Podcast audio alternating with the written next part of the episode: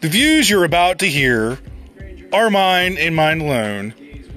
And if you're easily offended, well, fuck your feelings. These are the facts.